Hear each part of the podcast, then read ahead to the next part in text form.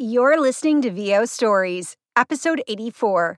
Today's episode, I'm talking with the V O Queen Bee, I officially named her that, Debbie Harada. Stay tuned. Hi, I'm Tina Zaremba, voiceover talent, mentor, and good old-fashioned storyteller. I believe we all have a story to tell. We can all learn from one another. I created this podcast for you, the V O artist, who's ready to embrace all that your V O journey has to offer. You'll be inspired, informed, and transformed as you learn from industry experts, V O talents, and my insights from fifteen years in the industry, having voiced national commercials to promos and everything in between. Success in voiceovers is more than just a snazzy voice, and this podcast will help show you the way. Thanks for listening.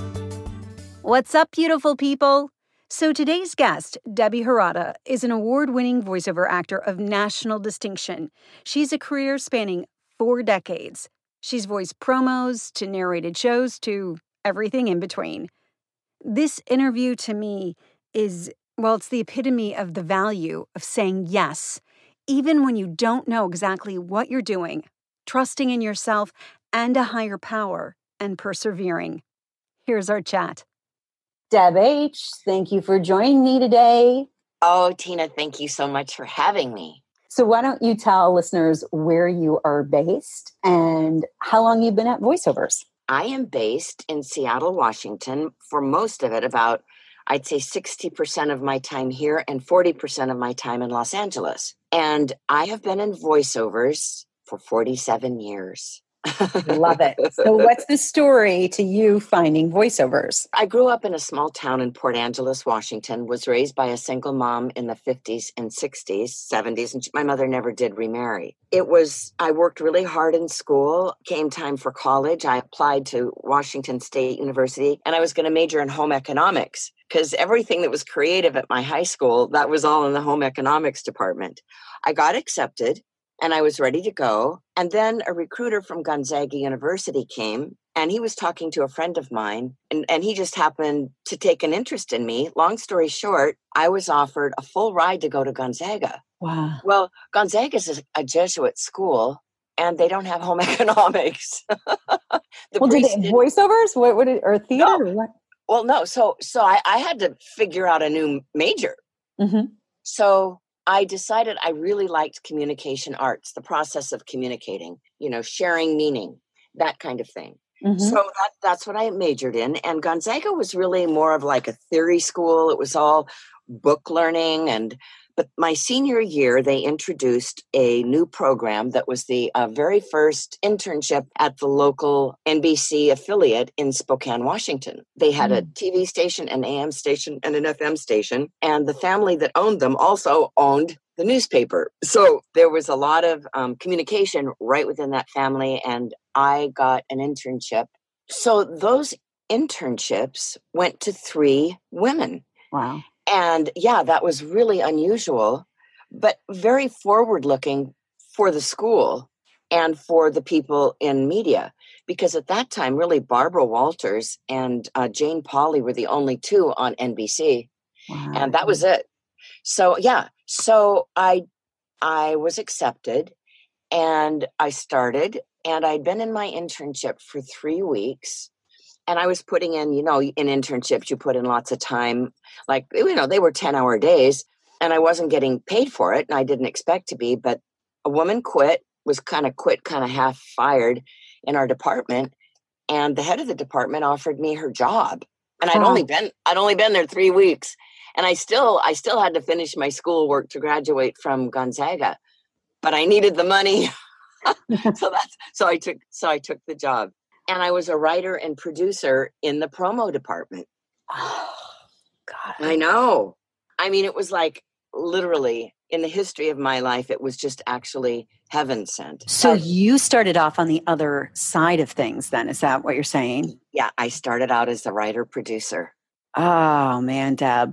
So yeah. You and really hear the melody and how the rhythm's supposed to go for everything then, I would think. Well, yeah, I learned that. I learned that. Of course, I didn't know it when I started at twenty, but um, I, I learned it. And then I also learned about myself that I had a lot of those things, the musicality, the sense of timing that I'd never explored. So anyway, that's how I started. But how I got on the mic was I had inherited a problem from this woman that had, had quit, and the entire staff, which was all men, kind of were bo- they were boycotting her, and I inherited that problem. They wouldn't they wouldn't voice the promos. So I said to my boss, I don't know what to do. I'm, you know, he said, well, you go do it. And I said, I've never done this. And I was like, you know, this is a job. This is going on the air. I had no experience. I was scared to death. But he sent me over to the program director and he of the A M and F M station, and they that staff that those guys were so nice. They kind of taught me. But, you know, that was how it was done in the seventies. So wait a minute, they would not air the promos that you were writing with other talent. So your boss said, well, you go and you just be the voice. Yeah. He said, well, go do it. Yeah. So because, you know, and so I did. And so that was a pretty forward looking boss. Yeah. And so I did that.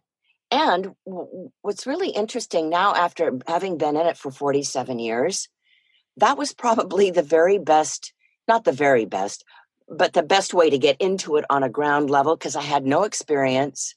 I really, I had no acting background. Uh, and the the guy who was teaching me, he said, just be yourself and uh, think about a moment when you really felt in a really good communication with somebody. And I thought of my mom telling me stories when I went to bed. So that's how I started approaching voiceover, remembering those memories of my mom reading to me when I before I went to bed. I love it. So how did you, I'm just curious though, but how did you keep it real and connected when you think, and I think of promos, I think kind of pushed and yeah. um, excited energy. So how were you able to find that place within yourself where you're telling a person, but you're still having the energy go come through? Well, I guess, you know, um, and it was even back in those days, it was really the announcer read, right? Yeah. So so you're right. So um, I guess what I did is, is I went over the top mm-hmm. with that um, read, like a, an announcer read, and I would get that out before I did the promo. Uh. And then then I would just kind of let myself be, and I found I kind of naturally found myself. I found my place. So how long from that experience of you writing, producing, and voicing did it take for you to land an agent? Did you start doing voiceovers as like oh. a side gig and then, you know, find an agent shortly thereafter? Or what was that? Yeah, that's kind of um, how it went. So I um, first I was in that job for about a year and a half, and then I was promoted to a full-time announcer on the staff. Then I worked in the A M station. I did stuff in, in A M radio around the board there. And, and, and in F M, I did the newscasts and I did station I Ds and I co-hosted talk shows on television and I did a newscast. Plus I did promos and commercials. So it was really wonderful. I got all this experience in every genre. And because I was the only woman, everything would come to me. So um, after I left that job, I got another job in Seattle, Washington, at a radio station called K I S W. That was men eighteen to thirty-four. And I was morning news host for drive time. And I was the news director for the station. So I did that. And then it was about uh, after I'd been, so going back to the very beginning, I had, it probably took me about nine years, nine years to get an agent. So I was at K H Q, then I was at K I S W. I went back to Spokane for personal reasons. My mom needed some help, and uh, I got into public relations, and I actually became a creative director in advertising there. Then I came back to Seattle, and when I came back to Seattle, I got an agent. So that was about a nine-year time from when I was in the promo, and then I needed an agent. I had taken a job with Xerox Corporation for four years as a, you know, sales executive. Uh-huh. And I ran into a guy that I worked with at K H Q who was a director, uh, and he was now the general manager of the A B C affiliate. And he asked me what I was doing, and he told me what to do to put my promo together. And in those days, I had reels, you know, and you just take them to a studio, they'll put it together, they have a list, go see the people on the list. It was that easy. That easy. Wow. I know. And and, and so the first one, the first one on the list was called, the name of the company was Alcom, and it was the advertising agency for the Bon Marché, which is now Macy's. Mm. And I, um, I I auditioned. I mean, they hired me to do a couple of things, and then I, I was still working full time at Xerox, and in the evenings I was doing the on camera and the voiceover. Like you said, I always had a regular job and did voiceover, you know. So, um, but then there came a point. They hired me to be their spokesperson, and I had auditioned against L A and New York talent, wow. and I got hired, and I was like shocked. But people at Xerox would go, didn't I see you on T V last night? I love it. I go, no, no, she looks just like me. That's not me. So, so I knew, though, I got to decide, declare your major, Debbie. Are you right. going to cor- corporate communications or broadcast? So I went broadcast. That's when I decided to do that full time. And that was um, when I got an agent, because I was selected as the, you know, this was a union gig that I had with the Bon Marché, and I needed an agent. So that's when I got an agent. And on so a union gig in Seattle. I mean, which was like a miracle, Tina. Wow. So did you, so then you just went gangbusters full time at yeah. voiceover and on camera at that time. Yeah. And yeah. And on camera at that time. And you continued yeah. to stay in Seattle, or did you move to L A? I continued to stay in Seattle, and, um, which was a real miracle. I did it from here. I look back on it. But anyway, I then had, so I had an agent, you know, so the agent was getting me a lot of work. And I did another little part-time job in commercial real estate, which happens to be where I met my husband. But then we just said, no, I said, no, I'm going to stay on this a thousand percent. So then it really became voiceover. I, and I started producing. I've been a producer before, you know, I've produced videos. So I did some producing for a bank, and, but I would still do voiceovers that, you know, with for freelance projects. And after um, I did that, and then I, I got married and had children, and found that, you know, voiceover was so much better having children. You can go in, we still went into the studio at that time, and then I could come right home, you know, to being a mom. So that's what I did. And at one point I said, you know, I'm not focusing on any on camera. And now I was like twenty years into the industry, and there was a new uh, agency that was focusing only on voiceovers, which was In Both Ears in Portland. Oh yeah. Uh-huh. And, and Stacy Stahl was very forward thinking. And so I joined that, and I told my agent in Seattle, I really want to focus on voiceovers. And that was really, that was a big risk, but I knew, I just kind of knew that's, I liked that. And through, through all this stuff of sifting down what I liked and what I didn't like, finding your true life, you know, path. Yeah. That's what emerged. So then how did you start getting more and more work from L A and decide to, because you have, when we were talking before we started recording, you also reside in L A part of the time. Yeah. So um, when you have, you know, to get the work, uh, living in, in a regional market, you have to have lots of regional agents. So I um, I really worked hard, and I, I looked for that. And and so I started getting represented in different a lot of different regions. And then th- that kind of went into so much regional work that was now we're now moving into non-union work. And I was before a double scale union talent, and now I'm in non-union work. And it was just like, oh no. And um, so I did that for as long as I could. And then I was, I made a decision that I really wanted to have an agent in Los Angeles. And so I was, I started out with Solid Talent there, and um, Vanessa Gilbert, which was T G M D at the time, and she's now at Solid. And I started there with with them. And so then my daughter, this just happened. My daughter now is now twenty years, you know, she's now in her twenties, twenty-five, and she got her master's in production and film production and film studies. And she decided, I'm moving to L A. And I, I said, that. oh, I, I said, I support that a thousand percent. And then she asked, all of her roommates fell through, and she asked me if I'd be a roommate. Literally, Tina, because I wouldn't have gone out on my own, I don't think, to do just, you got to have the money and really the chutzpah to do that. And I said, I'm married to your dad. I mean, he goes, I don't think he'd mind. So that's what I did three years ago. I, we helped her move, and then I moved down to L A then. You know, I said, well, if we're going to do this, I'm going to pretend that, well, not pretend, it was real, that I am co-responsible for half of this rent and the utilities and everything. So I have to make the work happen. And what was really interesting, Tina, is this is the time when I was, I know you're not supposed to say your age, but I'm going to, I, I had turned sixty-five. So I was literally, I mean, I had to go see the union about retirement. And here I was starting this new thing down there. And um, uh, that's when I, I was working with a trailer coach and um, was recommended to uh, a manager.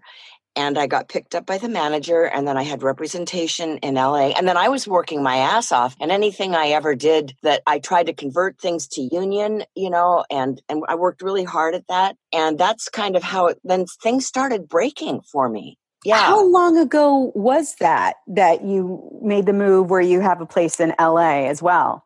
It was about three years ago, uh, just a little under three years. Before you got the L A agent, wh- what was the lion's share of the work that you were doing in Seattle for voiceover? Okay. Well, you know, and then also I was on those pay-to-play sites too. Now I'm off of all of those. Um, but I did get some good clients on on some of those uh-huh. sites. And I, I, you know, like I was a spokesperson for a mattress company. And um, I did get a lot of political uh, during the, um, not two thousand sixteen, but before that, I got a lot of political work. Um, so, so I just had just random. It was okay. just random. So it wasn't stuff. One specific lane. When you got to L A, was that when the promo stuff started happening? And how, how did you find yourself in promo? Yeah. So um, I've always loved promo, Tina. I mean, even when I was there at the T V station, I remember going to work and I just, I was like, this is where I belong. There was a sense in me, this is home. I belong here and I love it. And I always just loved promo. So I started getting more promo work. Oh, and in between then, I'm sorry, I have to jump all over the place, but a little cool. bit. But but when I was in Seattle, the guy who was the general manager for the A B C affiliate, he hired me and I started doing promo for the A B C affiliate in Seattle. And then, so I did that for a while. And then I left there and I also did it for the N B C affiliate. And these were at different times. And then also for C B S affiliate. So I got a lot of promo experience here in the Seattle market. Then I went to work for P B S because that general manager had moved there and he hired me. And I was there for seven years doing the promo for K C T S. And this but, is before you got the L A agent. L A thing, right, yeah. Before I got the L A uh-huh. agent. And so, you know, at that time, so seven years at a P B S local market, I knew things were different. Things had changed in the in the outer world beyond Seattle. And I go, if I don't start getting kind of some training, I am just going to become a dinosaur and it's I am not going to be able to be marketable. And that's when I started I started coaching with people outside for the first time. And so I started getting more current. Mm-hmm. And then I produced those promos. So so now I'm just, if you can just leave all that information behind, I'm in L A. And now I'm starting to get promo auditions for network stuff. So one of those promo auditions was for Claws. And love Claws. Yeah. And I love the show and I love the diversity of the women and the, the, you know, there's a really deeper meaning behind all of that about so many different things. So that's, I was the one who booked it. And um, I was really grateful and I didn't know where it was going to go, but it's been a wonderful, wonderful, wonderful experience working with a really forward-looking company, T N T, taking a risk on women and people of color, and also focusing on a cer- certain socioeconomic place. Yeah. Yeah. And so I love that. So and, are you having to be, you're having to be in the studio in L A for Claws, I'm assuming. Yeah.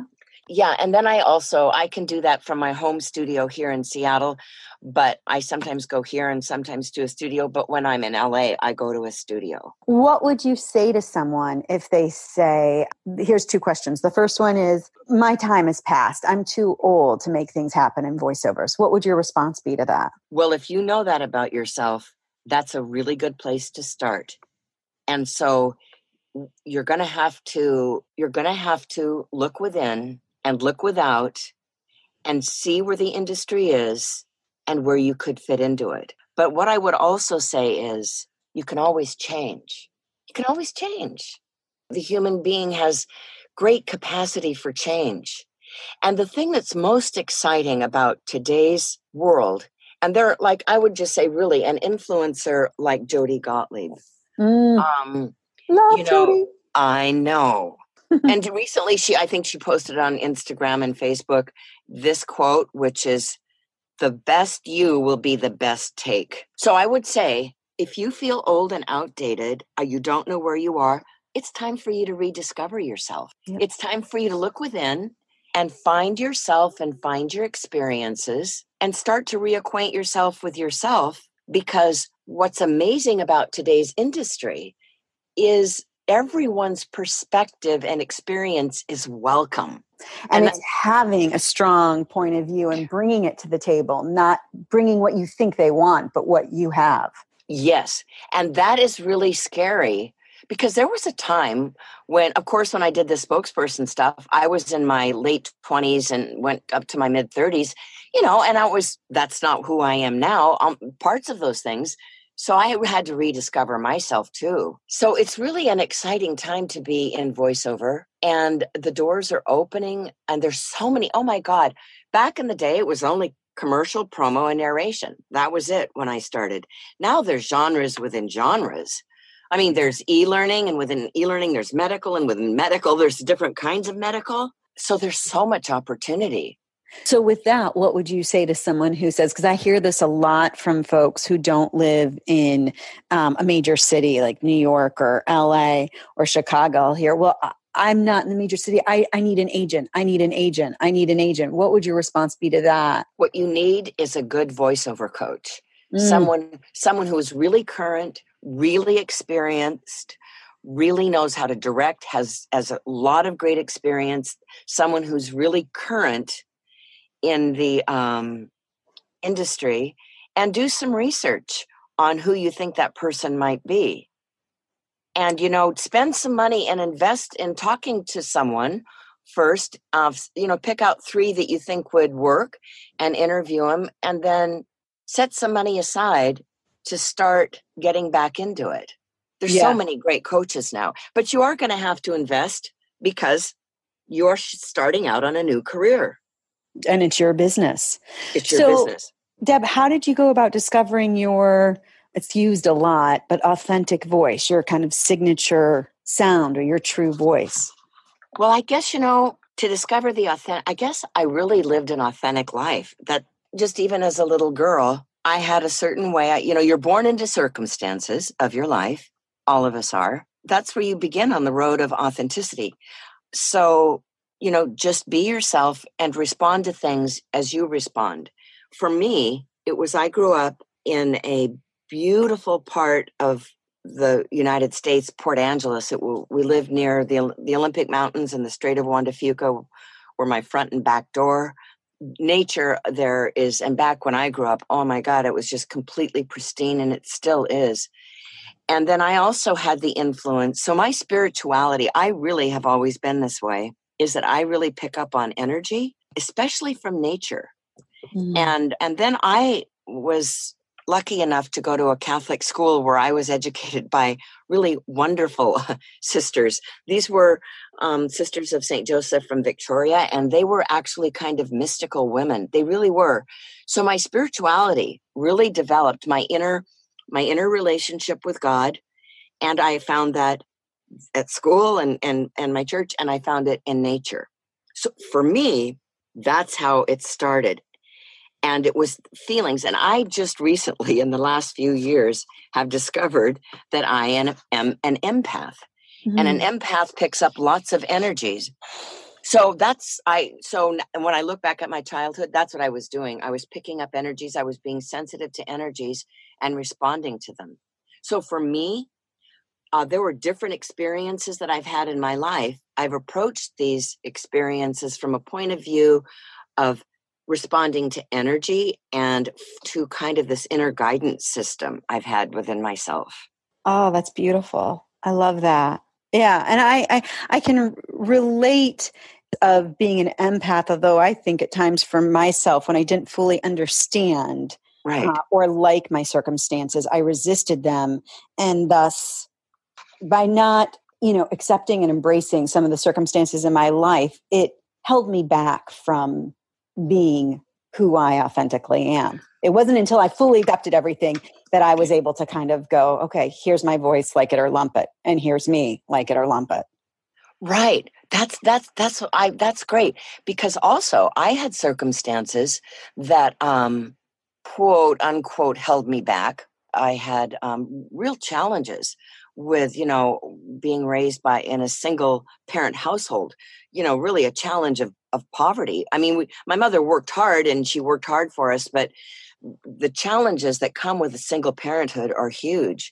But I did have a mom who was really like fun to be with and kind of, she, I think she, she was kind of magical and mystical and she was creative. And so she brought a lot of that out of me, but there were things that held me back. I didn't even know if I was going to be able to go to college. So the fact that I got to be able to go to Gonzaga was a miracle, and literally a miracle. So there've been other things and other things that held me back. I had some significant experiences happen to me at a very early age, which I have now resolved. And it's, and I find in that resolution, it is opening up even more inside of me. Yeah.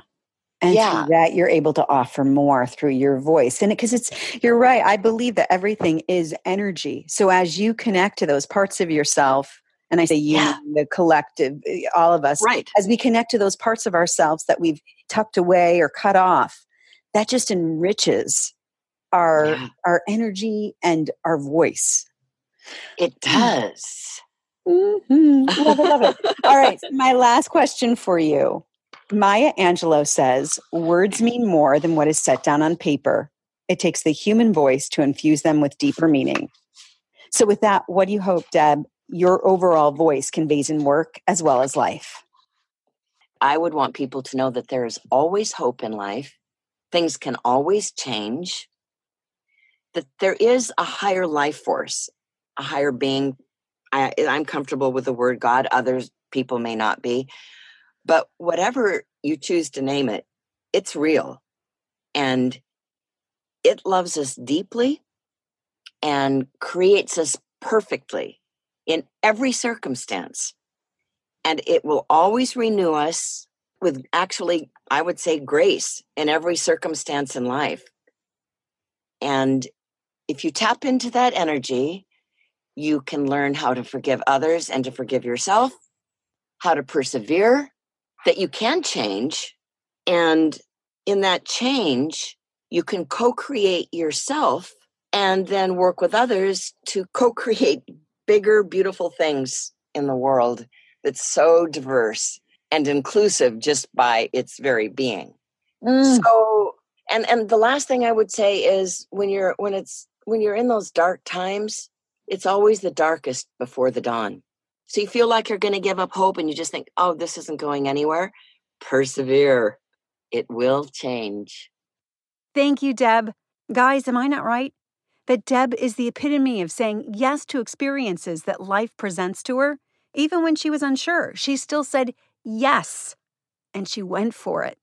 May we all say yes more this week. Okay, until next week, here's to owning our voices.